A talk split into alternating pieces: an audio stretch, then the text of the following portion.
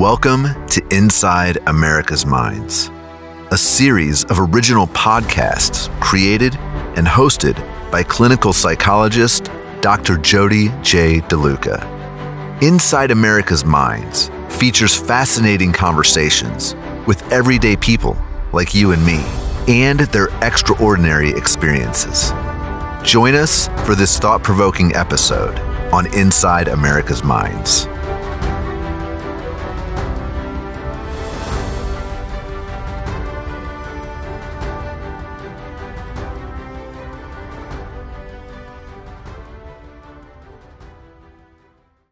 Today, I have the lovely Erica Sciarra, who is an executive for the world renowned couture Chanel.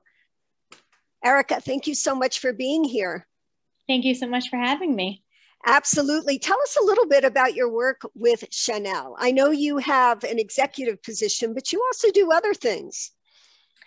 So I have been in the beauty world for over 20 years, um, whether it was whether hair or makeup. Um, I also had the honor of working for Chanel, which was great, um, and was with them for 14 years. Um, due to certain episodes in my life on a health scheme, I was basically had to change my career a little bit based on what I knew, um, what I identified with. Um, but being part of being an executive with Chanel was was great. Was it a great? It was a great brand. It was a great honor to be part of them. Um, but it's just my life had to change a little bit. Okay, so I know you're starting a new business, which we'll get to a little later on. So are you still with Chanel or or not? Unfortunately, due to the things that had happened to me on my health side, I needed to kind of change my life a little bit. Um, so I started a business based in, it's still obviously in the beauty world. So okay. I'm a micro, I'm a, a microblading artist as well as a permanent makeup artist. Um, but I also a makeup artist. I um, deal with lashes, all of that. So I'm still in the world that I love and a world that I have a huge passion for. Um, but I just need to just change it a little bit for me, go down a different path. So let's go to what the cause of the change in your life was personally and professionally. Bring us back to July 20th, Saturday, 2019. So it actually started 14 months prior to that. So okay. that was the first uh, situation that I was in. Um, so it was a regular morning. I was still working with Chanel. Um, busy morning. I was on a conference call. Um, everything was um, like every other day and never had any symptoms or or anything at all that that stood out to me. Um, as soon as I got off of a conference call, I started getting extreme back pain. Um, back pain where I almost thought I slept on it wrong. Um, mm-hmm. I knew it was something abnormal. I had never felt anything like that before. Um, and then, probably a minute after that, it went right into my chest as well. So I felt it in my back and in my chest. Um, and you're at work at this time? You're at this point, I was still home. I was actually, okay. I was still home. I was actually in the process of leaving and going to be in my car for about two hours. So fortunately, this happened at home. And at the time, my ex-husband was home with me. How um, old were you? 40. I just turned 40. Okay. So that's three years ago. Yes. Okay. Mm-hmm. Okay. Exactly. Um, so after the pain in my back and in my chest, um, I decided to, um, I was sweating, sweating as if I was actually in the shower, like it was that out of control. Mm. Um, and my ex husband at the time knew that there was something wrong. If I was by myself, I'm not one to make a big deal out of anything. So, would I have called 911? Maybe, maybe not. However, he did. Um, I didn't really know what was happening. I could, I was still very alert. Um, when the actual ambulance came, I walked to the ambulance. Um, and when I got into the ambulance, they immediately did an EKG. And um, the paramedic looked at me and he said, I just want to let you know you're having a heart attack. Oh my gosh. So yeah. tell our audience with an, what an EKG is. Um, an EKG basically shows you the rhythm of your heart to see where you're exactly. at. Electrocardiogram. Okay. Correct.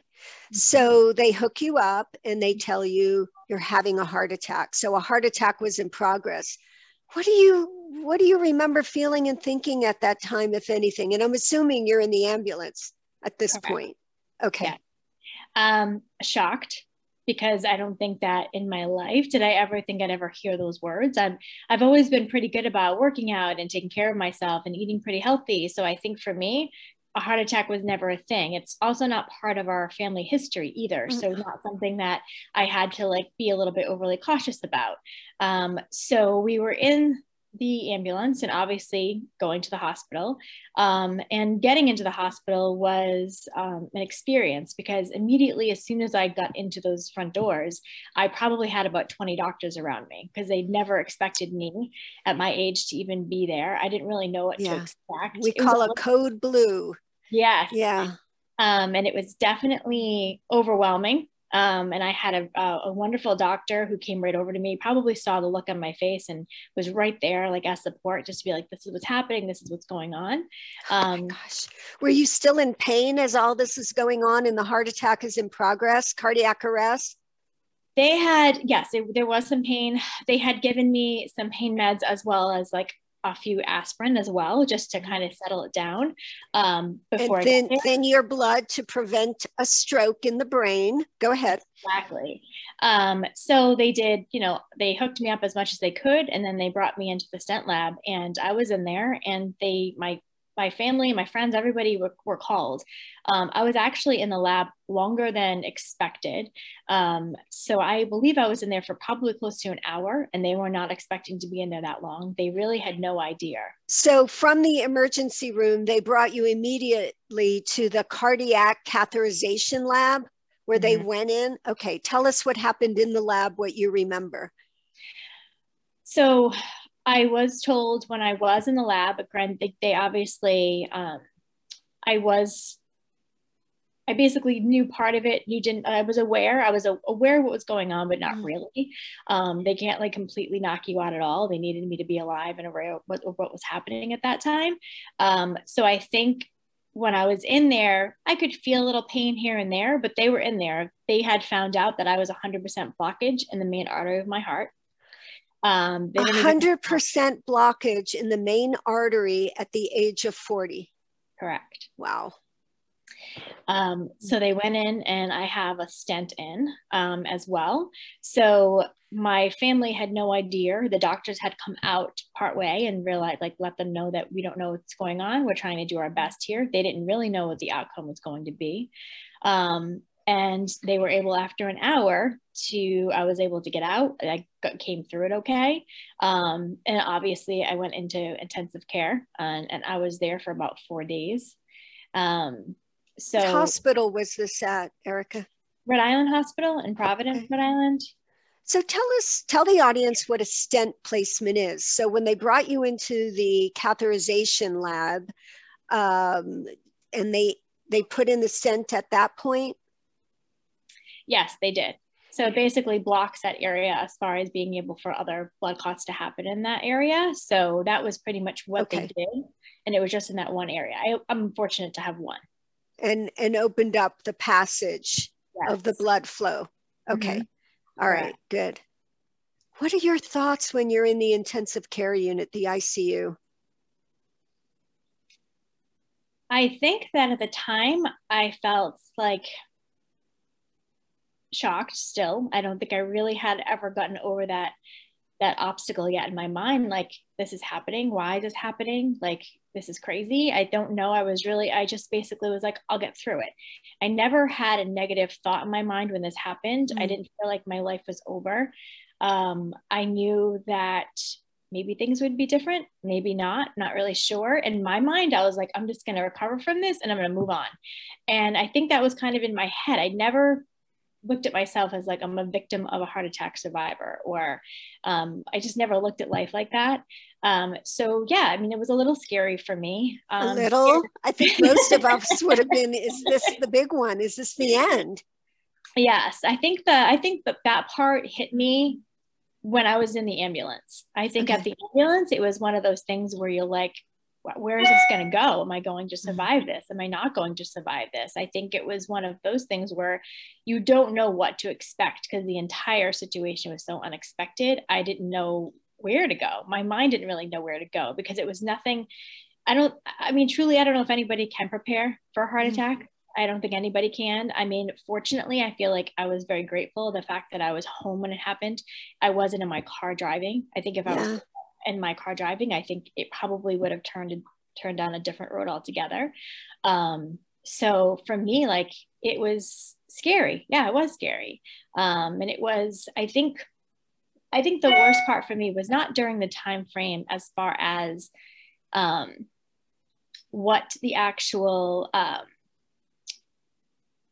heart attack itself was was scary, but I think after when I had to recover it, I had to go to cardiac rehab. Um, I'm in cardiac rehab for six weeks, and I was with people who were 70 years old and older. How and how so, what did what tell us what that was like the cardiac rehab because I um, again you and I talked before the the podcast, and I told you this is this is an area that I'm very intrigued with and cardiac rehab is a lot of work. It's not for sissies. So tell us what that was like. So you're it's a you're in a group with other people and there's at least I want to say 20 25 people at one time. Um, so there's different um, cardio machines, whether it's a bike or a treadmill or a rower. Um, and you always you have like a therapist that's with you and they pretty much go through everything as far as like okay um, you have a heart monitor on when you do all of this. You need to watch your your heart rate. Um, i couldn't go over 165 which for me when i did my stress test i had to do a stress test after my heart attack. Okay. So they need to know like where am i at? Where do i need to stop? They need to realize like where's my max capacity as far as my heart rate goes? So for me i was able to be at 165 which they were very very happy about because because I have some damage, but to be totally honest with you, very lucky because it could have been far worse. I probably could have been far as far as where my heart rate went. To go to mm-hmm. 165 was a big deal. Yes. Um, so when you're at cardiac rehab you start off slow like they'll have you walking um, then they'll have you like speed up your the pace a little bit. You'll go from one machine to the next and you have a heart monitor on the entire time so they're always watching you. They come over to you you're there for an hour um, and i was there three days a week for six weeks. Um, so it was it was it was a great i wouldn't say I, I loved it. I think a part of me was like wow i am in a room with people who were much older than me and you know great people great people that i was able to like meet um yeah. ex, you know exchange stories but at the same time like everybody was looking at me because i was the youngest one there. i was going to say what and so what questions would our American seniors ask you with such a, a, young, beautiful woman that if people saw you on the streets, you would be the last person they would stereotype as having a cardiac arrest, a heart attack? So, what kind of questions, I'm curious, did they ask you? They just were curious, very curious. I think a lot of them weren't sure if they should ask me why I was there. They didn't know if mm. it was a mm. private situation. Um, but at the same time, it's like a lot of people had a heart attack. So it was like we're exchanging stories or, wow. you know, just like how life is and how you don't expect it and how like they, you know, had this at a much later age in their life. But it was, you know, I met some great people, don't get me wrong. It was just for me, it was very uncomfortable for me to be in this mm-hmm. environment because I never expected myself to be there. And for me, I will tell you that um, when I'm there and you're at cardiac rehab and, and you're you're at a good pace and you're working yourself towards where you back the back back to where you were before. Um, that was hard for me because I've always been an athlete. I've never been able mm. to have like restrictions as far as like I used to be a runner. Like I think there was a lot that I felt like this was very something I could do every day. And it's the, so the antithesis. different. Yeah. Mm-hmm. Has your view of seniors in America changed since that experience in cardiac rehab?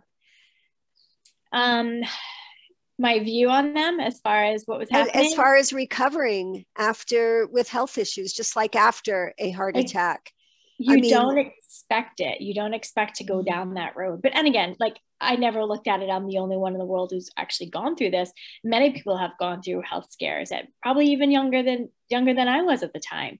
Um, so I feel like um, it's just to know that I was at my age that I could probably get through this. I can heal from from this whole thing and be able to move on. Where somebody who's doing this in their 70s, like how far will they rehab? Like where will where will, they, where will their body let them go? And I think that's one of those things where I felt very grateful to know that.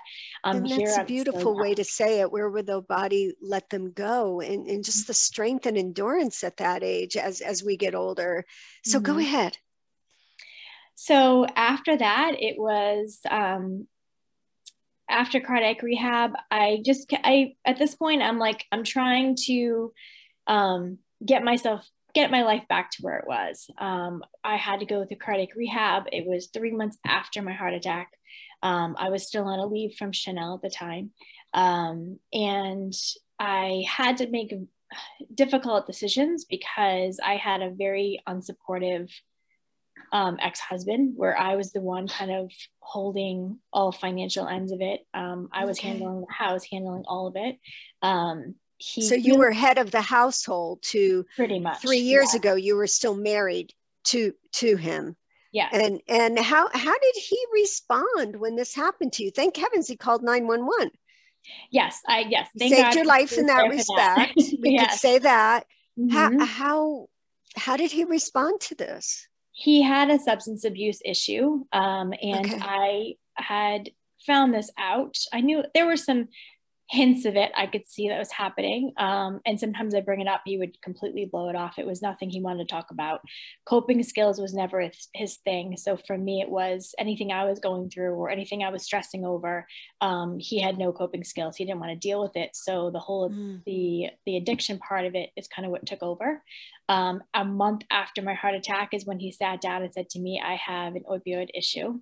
Oh wow! Um, like many Americans. Okay. Mm-hmm so there was that part of it um, and at the time i said to him you know i need you to help me at this point you know if we're we're married i we should be partners at this point you know what's happening right now my doctors did not want me to go back to my job with chanel because they knew i was working 16 hours a day i was dealing with the stress of what was happening personally and professionally and they didn't want me to go back um, so there there was a time where I said, okay, like, what do I do? Like, I have to put my health number one.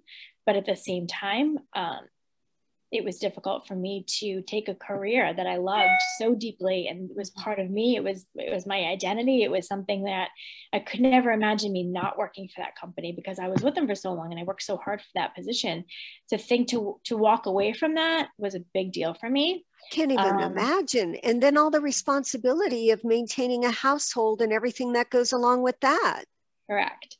Um, so my heart attack happened in April, April 3rd. Um, and I decided to give my notice in December that same year. Um, so they knew that, you know, my boss was great. They wanted me to come back, but they also knew I needed to do what was best for me.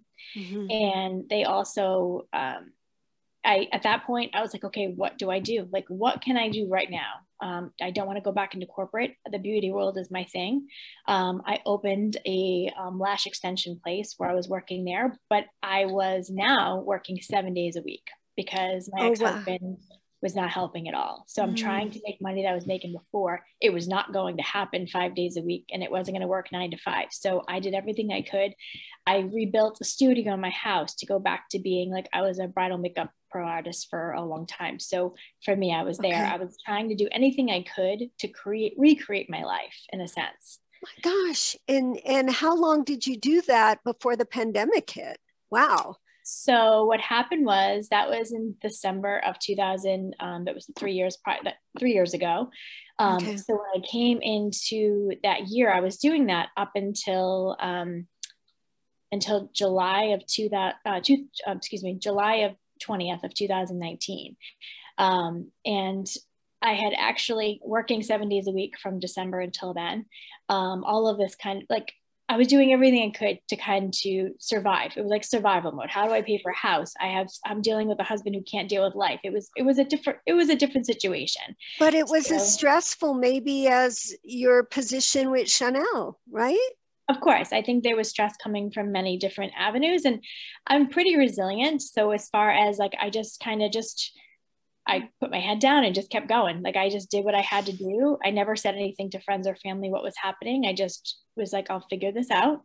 Um, so I had never gone, I hadn't gone on vacation for probably 10 years. Um, oh, wow. yes. Okay. And girlfriends of mine, her sister lived in Vermont. And um, she's like, why don't we come go to Vermont just for the weekend? So I was able to go. So on July 19th of 2019, we drove up to Vermont. We are about five hours up there. And we got there at five o'clock on that Friday. Um, and the next morning, um, my friends found me in a situation in their bedroom that they never expected um, to find oh, me in. Okay. And this is the date you and I spoke of before the show. Correct. So July 20th? Correct. 2019, mm-hmm. Saturday in Vermont. Are you at altitude in Vermont? Um, no, not really. It was like okay. we were, we were, it definitely was not that at all. Um, we just were there. We're at their sister, her sister's house. The altitude was altitude was fine. Um, I had lost all bodily control. I don't know what happened. I was sick. They don't know what happened, but they came into the room. I had no idea any of this happened, and it may have happened, it, it like later on at night, in the middle of the night, or it could have happened that morning. But they came in oh and gosh. they were like, "What? What happened? Like, what's going on?" And I didn't really know what to say, to be totally honest with you. I kind of was just looking around. I was embarrassed. I didn't know what to think. And my friends were looking at me. They said to me, like, what's my name? What's her name? And I was like, oh, I know your name. And I made it off like I knew it, but I couldn't say their names. So her sister is a nurse. So she came upstairs she did my vitals and she was like, something's not right. She needs to go to the hospital. So um, when we got to the hospital now there there was a local hospital almost like a an, like an urgent care almost down the street okay so they brought me down there because it was 10 minutes away um, the closest hospital to us is in burlington vermont. Um, but at the time they just wanted to get me to a hospital. So when i got there mm-hmm. um, when i was at the desk the um, the admin said to me can i have your license? What's your name? And i couldn't say my name. And that's when at that point it was a shock to me because i didn't know what so your happened. speech you had lost the use of your speech. Correct. Like i couldn't i couldn't oh think of the words for them to actually come out um, so my girlfriends were there and they're talking to the doctor and unfortunately a lot i got there about 9 30 in the morning. The doctor there said that the, there's a huge um, drug issue in vermont. So at first he kept thinking it was a drug thing for me uh-huh. and my yeah. my girlfriends were saying absolutely not. This has nothing to do with it. I think she had a glass of wine the night before. Like this is it. Like there's nothing wrong. And he's like i know but this is 9 30 in the morning. He didn't even do anything or say anything and it was very quiet in there until one o'clock in the afternoon. So at that point my my friends are yelling. My parents found out because my parents live in rhode island so now they're five hours away. And my mom's a nurse so she okay. had found out that he needed to he should have acted on this sooner than later and he didn't because he kept thinking it was a drug issue and they kept saying did, did he ask you about any history? Did he, he did. know about the heart attack he did know about that. He had me take a urine test. Like he had me do all these things and all the medical that we would do in the emergency room to rule out any kind of substance use or abuse. Mm-hmm. But so, and yet you lost speech, but mm-hmm. there were no CTs of your brain, no CAT scans of your brain. Well, he did a CAT scan, but he, he did, did, a CAT scan at like 12:30. It was later than it should oh, have. Oh my gosh. So how many about how long after you got to the ER, the urgent care, right? Mm-hmm. Yes. Before they actually started running tests of your head, of your brain. I, it was, I think they gave it a couple hours. So got there at 9 30. I want to say he started doing a CAT scan around like 12, 12 30. He found out what was going on. And then at that point, it was like then he knew that something needed to be done immediately. So they had a helicopter take me helicopter ride over to the Burlington Hospital. The Burlington Hospital, which I think, you know, sometimes you're you're at the right place at the right time. Mm. Um, this particular hospital in Burlington is probably one of the best hospitals to be in if you have a stroke. Just so is that there. is that what happened? Is you had a stroke? Yes. Okay. So mm-hmm. what I know, and I've been out of the neuro units for quite some time now, But what I do know is that most strokes occur in the pre dawn hours. Mm-hmm. So when your friends, thank God, found you, the stroke was an evolution, I'm assuming, and it was probably a left hemispheric or a left brain stroke. Correct. Because that's where the speech centers are, Wernicke and Broca. Mm-hmm. Okay. Correct. So your do you remember what was going through your head as you're waiting in the emergency room? You, I was tired. I was okay. very tired. I kept falling asleep. I didn't really know what was going on. I knew that something was not right. My friends were being very calm throughout the whole process. They were they were great because um, they didn't really make a big deal out of anything. If they needed to have a conversation, they took it outside of my room. Like they were trying to keep me as calm as I could be. And I really didn't. I'm not one to um, overreact on things or hmm. to get stressed out about things. I'm pretty even keeled for the most part. Um, but I remember just being hmm. really tired. Um, did you lose the use of one side of your body at all or? I did not. Um, okay. So when they brought me to the Burlington Hospital, like I was able to have a conversation with the doctor. They didn't expect me to do that. Like I could say what I could say. They didn't expect me to have any of that happening. Um, they went in and they realized that um, same thing with my heart attack. They found out that my with my heart attack, they found out my main artery of my heart was obviously by a blood clot. Same thing with my stroke was also with, done by a blood clot. With a, a blood clot in the brain.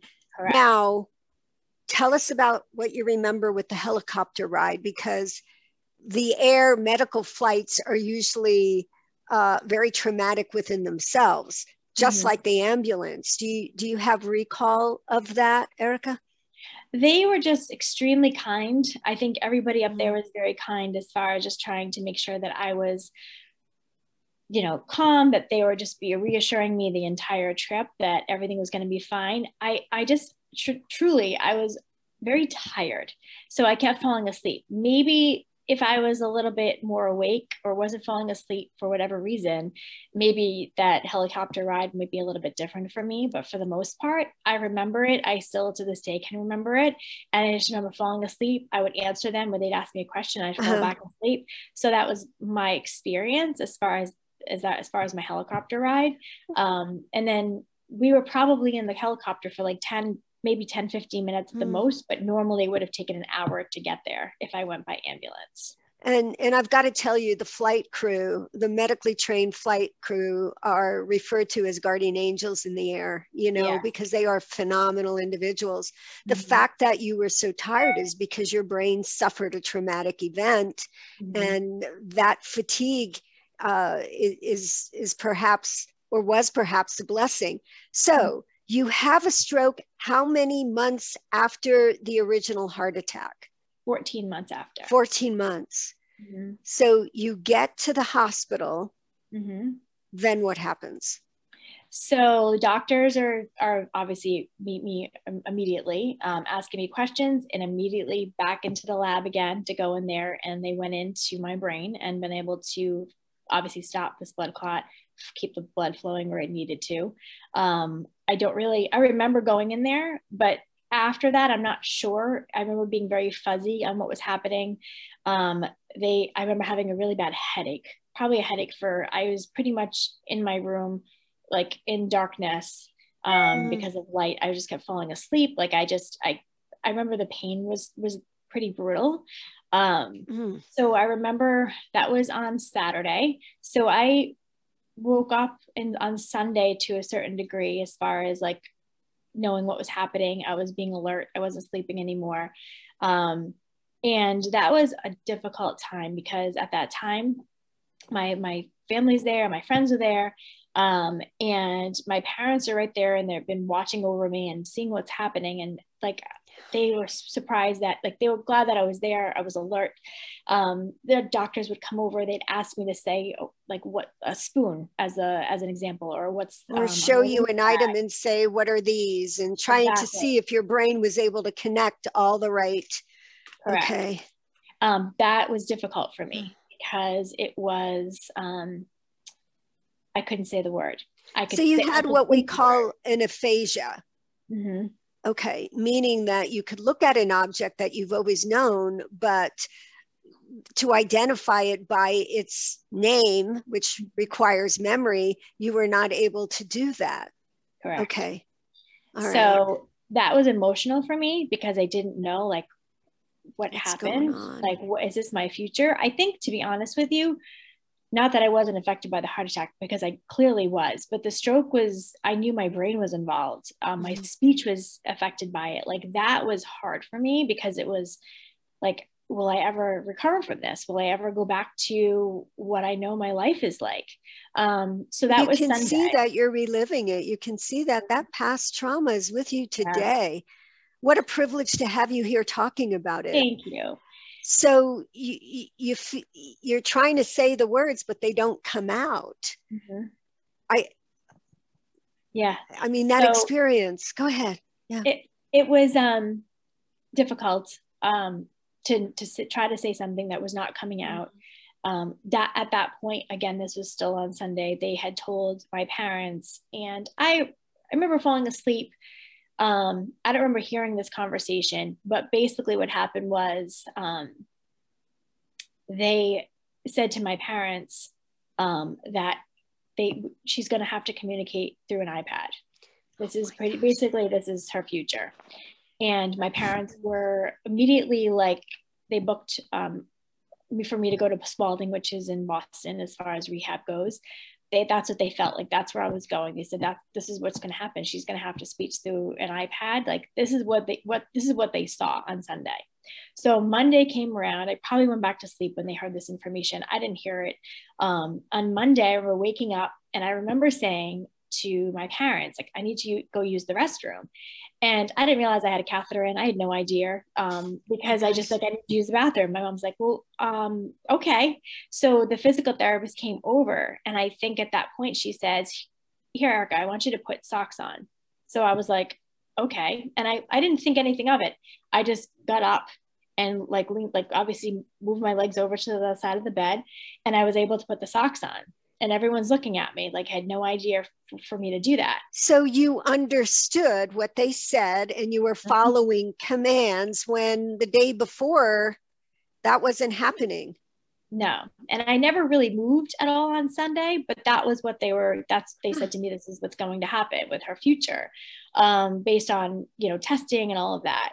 Um, so she's like, Do you want to go take a walk? And I said, Yes, I just need to use the restroom. I didn't realize what was happening. So I got up off the bed and I walked down the hallway and I turned around and my mom and my dad and doctors are sitting there crying. They had they didn't expect me to even do any of that.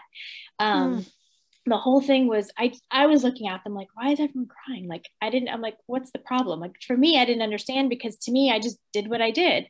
Um, so oh my gosh, I was able, yes um, so when I was able to come back to um, the hospital, I mean, back to the room rather, um, I was there until Wednesday. Um, please note that my ex husband was there, but he couldn't really handle much. So he was drinking the whole time.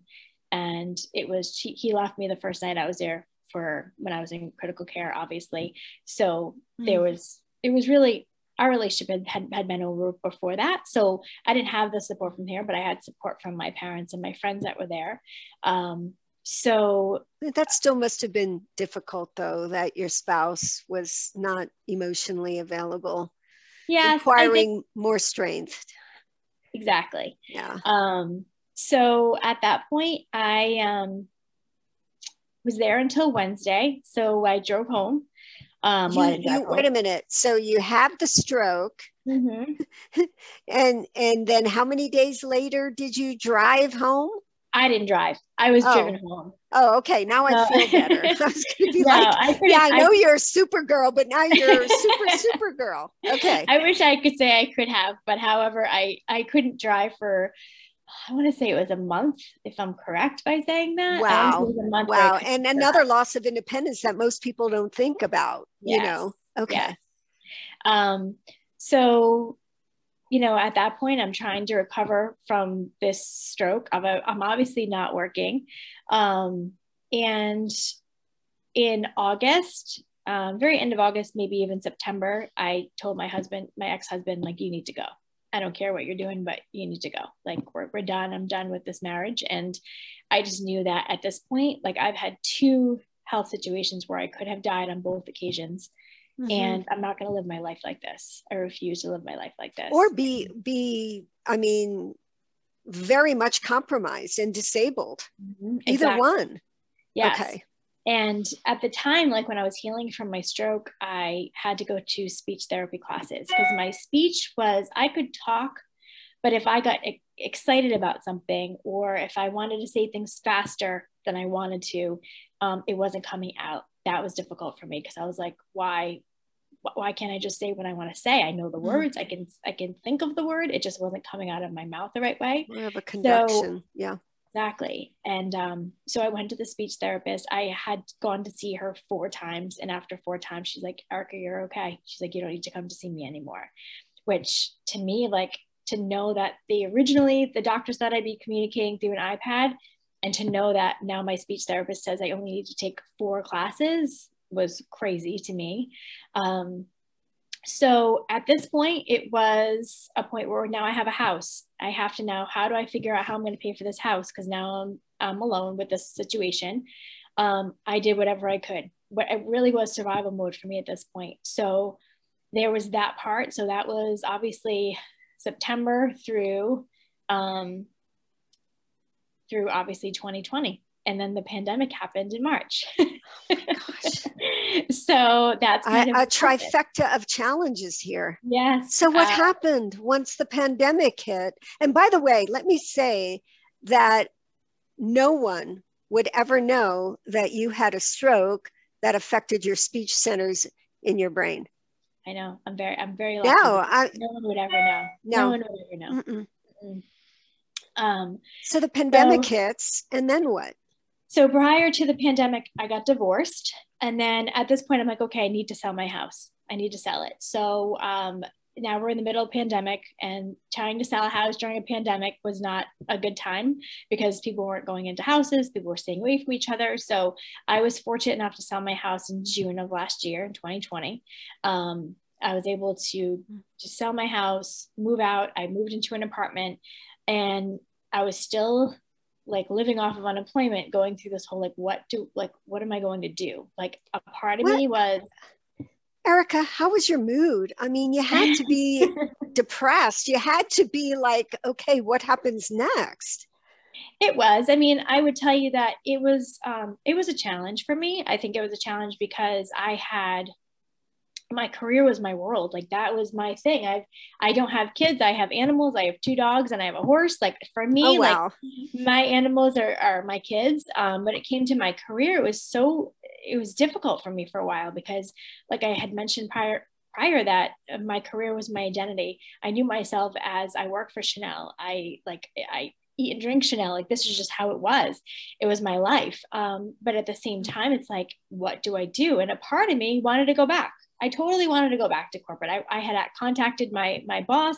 They totally wanted me to come back. Unfortunately, I wasn't able to come back because um, the pandemic was there. Mm-hmm. They weren't hiring anymore, but they were uh, creating new positions and they wanted me to come back.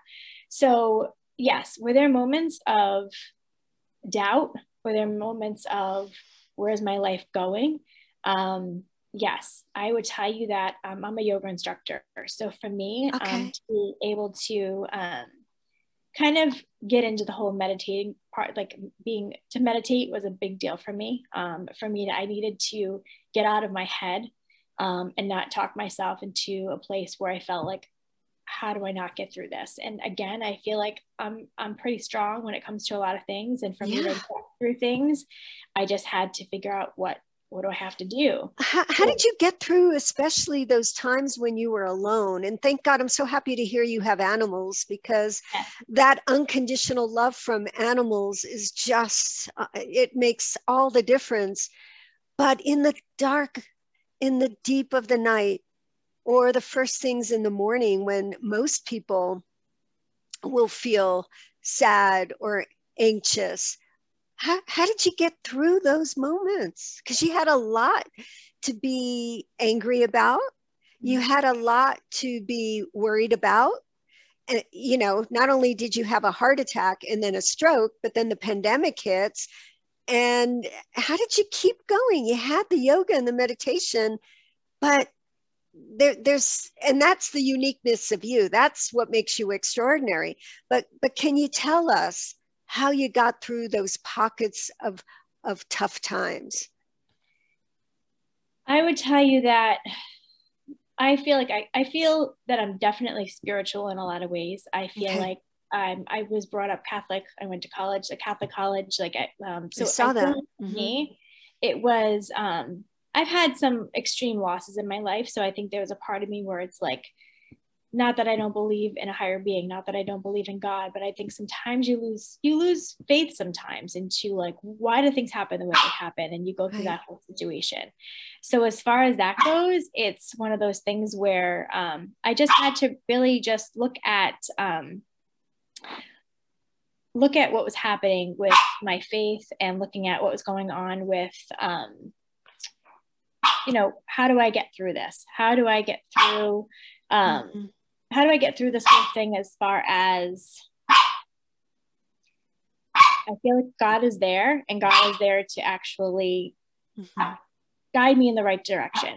It may not happen right now, but it may be a situation where um,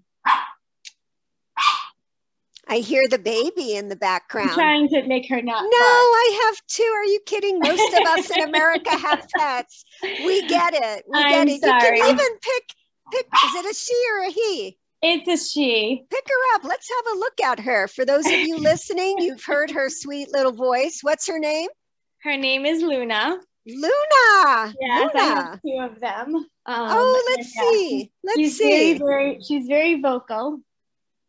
Like, uh, um, listen, she's, oh, Luna, are you a beauty there? Do you take care of your mama? Look at her. she does. She yeah. does. Um, so yeah, I think there, there's a point where you just, um, I had to realize there was a guidance. My mom was there to remind me every day that you, God's there, He's looking out for you, and there's a path for you. Like you have to be patient. I can tell you that my patience is not great. I always want. Well, you're a very type A personality. Yeah, very. Um, which is why you're a high achiever. And what we do know with rehabilitation of any type in healthcare is that type A's usually will do quicker and better because they're persistent and insistent. And like I said, yeah, you're not just Supergirl, you're super, super girl. Thank you. So, no, I mean, I call it like it is. Um, Thank I, you. You know, and I, having had worked in like I had said, neurotrauma and, and neuro rehabilitation centers, um, the strength and courage that it takes mm-hmm. is is incredible to come back. And um, so the pandemic hits. Mm-hmm. And and I guess Erica, life as you knew it on so many levels in such a small quantity of time changed almost overnight. If you look at a lifespan, it was almost overnight and how did how did you climb your way up and out? I think it was more about any challenge that has ever been brought my way i felt I, I think i'm pretty good at being able to get myself back to where i want to be as long as i put my mind on something. Um, and realize that for me truly i felt like I think what got me through a lot of things is that going through going through a heart attack and a stroke, losing my career, selling my house, going through a divorce, which that was a blessing. But as far as anything else, it was um, I felt like I was here because there was a purpose. There was a purpose for me for me to still be on this earth. And I think my purpose was what can I do to try to help as many people as I can um, and allow them allow them to see that stress because doctors they don't have an answer for me they said stress is is was part of the reason why. Um, I nearly never got an answer as to why this. So happened. it was what we call in healthcare unknown etiology. There there was no evidence-based cause, no family history. There was no genetic blood disorder that sometimes mm-hmm. we come across, which will cause children, e- even uh, babies in utero, fetuses, to have strokes or heart attacks. You mm-hmm. did not have any of that then. No, I didn't have any of it. Wow. You are a medical anonymy. You're probably written up in a journal somewhere. Be- I feel like a, a, lot of doctors are saying that to me because they yeah. don't have an answer for me. Um, which I think that you can kind of go through your life wondering, like, I'm here, I'm still here. Um, there's a purpose for me here. And I think that that's what kind of kept me going. Um, I also feel like, yes, I mean, other were there moments where there was depression and what was my anxiety uh, over the top 100% um, it's not like it was an easy smooth road for me to go through and be like okay i completely got this. Like i had my days some days i had great days. And there was other days where i felt like oh like how do i get past this? Where's my life going? How do i get my career back? And then you were athletic you were into health you're into beauty. And what happens to all of that when you go through something like that so I think for me, it was, you know, go back to your roots and who you are and realize like use, use your, you're, you're an expert in this world because you've been in this world for a while. If I don't go back to what I know, my identity was gone. That's hard. That was really hard for me. Like when I left my career and the thought of even going back to it, and then that didn't happen because of the pandemic, that was really difficult for me because I didn't know, like, when people would ask me, like, what did you do for work? I was very proud to say who I worked for. When people asked me after that, I almost felt like I was embarrassed. Like I didn't know what mm. to say. Like I could tell you my whole story in the last three years, but for me, it was just, it, it was difficult for me. It was difficult for me to say like my life is just different. Um, and different, eh, you can mm. say different in a positive way. I mean, there's there's there's negative to it, but I feel like things happen for a reason. There's always a reason for it to happen but there were so many losses a loss of self, a loss of a marriage, a loss of a job that, like you said, you identified yourself with.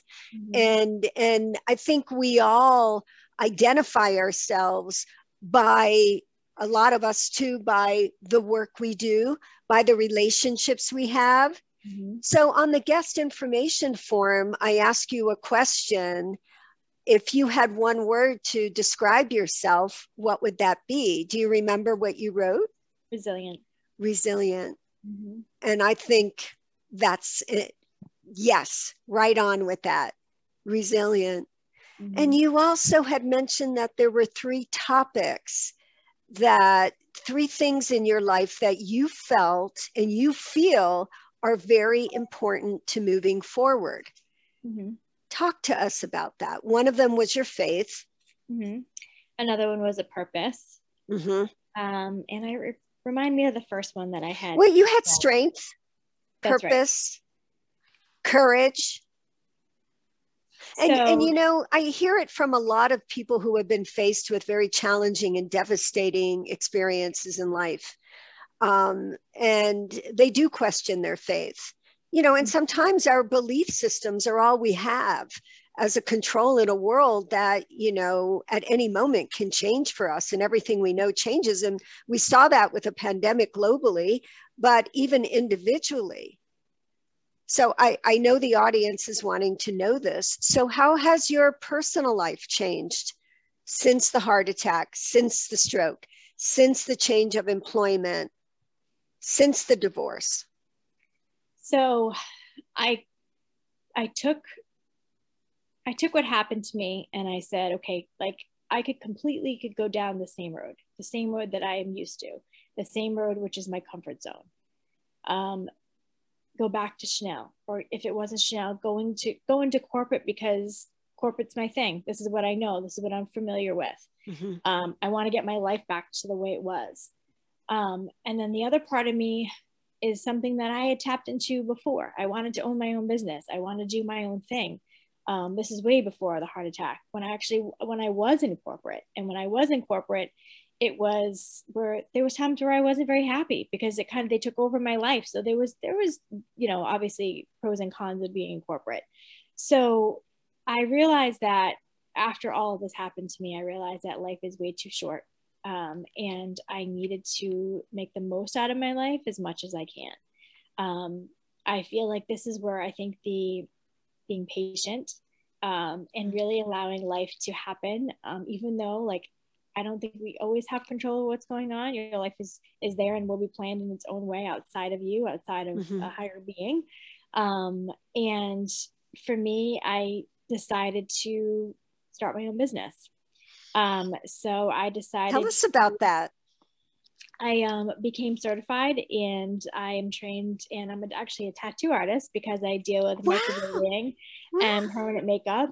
Um, my thing is I had to be within the beauty world because for me that's your that's your passion. That's yeah. the pulse on the vibe for you. Wow. Exactly. So, but that was that was also I'm going to say that was completely coming out of my comfort zone. I think that what happens when you work for a, a company like Chanel or in any of the other companies that I worked for um, I think it's you become you you are successful in what you do, but you're also behind their name. I think when you're doing this for yourself, it's you. You are this like you're you're in the limelight. You have to believe in yourself. You have to believe that you can be successful. And again, patience comes into play there. Um, and that was difficult for me because it's used to being able to jump into corporate you know get you get a paycheck every week you know i just want to go back to my life the way it was that was a struggle for me. Um, mm. But to know that I could actually, you know, be my own boss, grow a brand, maybe even be more successful than I was before. And I think um, at the time, you know, I last year during the pandemic, um, like I would date and all of that. Um, mm. You did date then? I did. I did date. So I think as far on a personal and professional route, route it was difficult last summertime because like in the summer I was trying to figure out like what is happening with my life, like where's my future going to be. Um, so I think there was a lot. I decided to um, open the business and get trained. Um, and as far as I'm actually in an amazing relationship now. oh, um, good. Yes, How is it different? It's just I have no words for him. He's just amazing in so many, so many ways. Somebody that I never thought in a million years I'd ever meet. Um, oh, how really, wonderful. That's a wonderful fairy tale, right? Yeah, Come yeah, true. Come true. Yes, true. And I remember having a conversation with him, and I said to him, I am having a really hard time because he didn't know me when I worked for a corporate um, and where I worked for Chanel. So he didn't know of me then. Um, and that was difficult for me. And I remember having a conversation with him, and I said, you know, mm. it's really hard for me to know you and to meet you. Um, you don't know who I was before. He works in corporate, so I understand his world. Um, and he knew that starting a business was something I wanted to do. And he just said to me, Erica, like, I look at you with so much more respect. The fact that you were there. And he goes, for me, mm. when you decided to open your own business, he goes, to me, I think that's a complete promotion to what you were doing before. And that meant like that was an amazing thing to hear because I think that you doubt yourself as of I was here and now I'm here. And he was like, that's not how you should look at it. And at that point, I was like, I never really looked at it like that because for me, I looked at it as well, I'm not in corporate. I don't have that name to stand behind. I have to believe in myself and believe that I can to be successful and do anything I put my mind to. Um, and I think that was that hit home to me because I didn't realize that I would be in this position now in my life. If I would look back three years prior, never in a million years did I think I'd ever be here. So, if you were to write a book about your life, what would the title be? That's a good question. Um, I feel like I've been told many times to write a book. Yes, I I'm going to tell you. I think I think it would be a wonderful idea, and many people would definitely benefit from it including yourself. I encourage you to do that. Thank you. Thank you. I, you know, I think that it's, it's a, it's definitely a passing thought. It's something that I've thought about. Um, I'm not sure, uh, to be honest, I'm not sure of what the, what I would, what I would call it. Um, I'd have to put more thought into that, but I think. And, and the name of your new company, and I'm so proud of you. And I, and, and I know that I agree with with your man. I agree that this is ever so much more challenging and mm-hmm. takes so much more perseverance and diligence on your part to start your own business, but I also know that you're going to do it and you're going to be successful because you have shown that you will overcome things that were totally out of your control. With your business, you have mm-hmm. a lot more control, but what happened to your health? You were limited with that, especially because they didn't know why it happened, but you yeah. overcame that. And that makes you so extraordinary.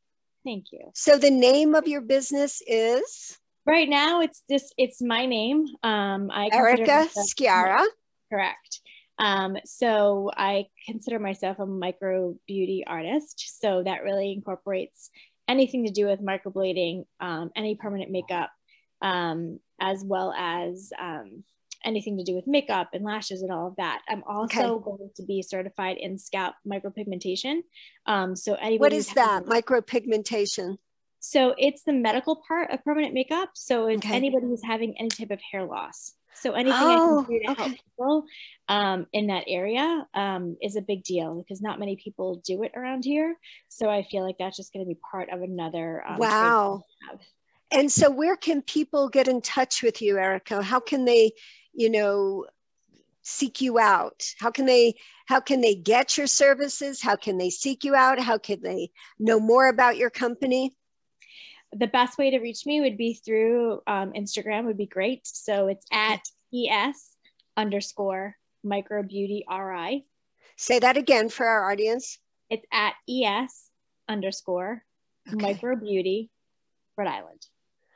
And what message would you like to leave with our audience? What do you want them to know? I feel like don't ever let anything in your life stop you for what you want to do, no matter what obstacle that comes your way. I think it's there's a time where you get very easy to give up. It's very easy to give up on yourself. It's very easy to um, just just basically fall down. And basically, when you do fall down, you can mm-hmm. bring yourself back up and you can accomplish anything you put your mind to. But you have to have a little bit of faith in yourself um, and believe in what you can do and realize that there's nothing out there that can stop you. I don't care what it is, as long as you have the drive and the passion to move forward. Um, don't ever let anything stop you um, from doing anything. I don't care what it is. It could be something very simple or something major, but it's always something you can always get through it. Well, I want to thank you so much for being on Inside America's Minds, for sharing your story, for showing that you can get through the most difficult challenges, for telling us that there is hope. There are wonderful things that can happen after quite challenging events. So, thank you so much. Thank you so much for having me. It's been a pleasure. It's a privilege. And um, I, I'm excited to hear about you moving forward. You'll have to stay in touch. Thank I know you. a lot of people will want to know where you're at, what you're doing. So thank you. Thank you. All right. Take good care. Thank you. You too. This is Dr. Jody J. DeLuca signing off. Take good care, America.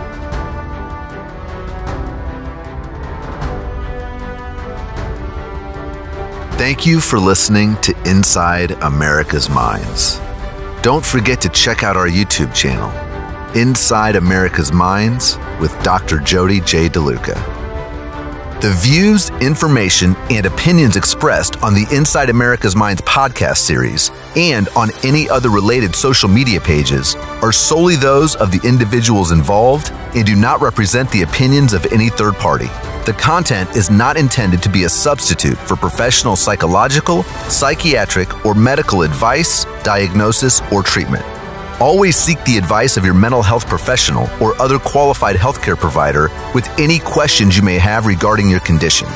Never disregard professional advice or delay seeking treatment because of something you have heard on Inside America's Minds or have read on any other related social media pages. For emergency situations, be sure to call 911 or go to the nearest emergency department.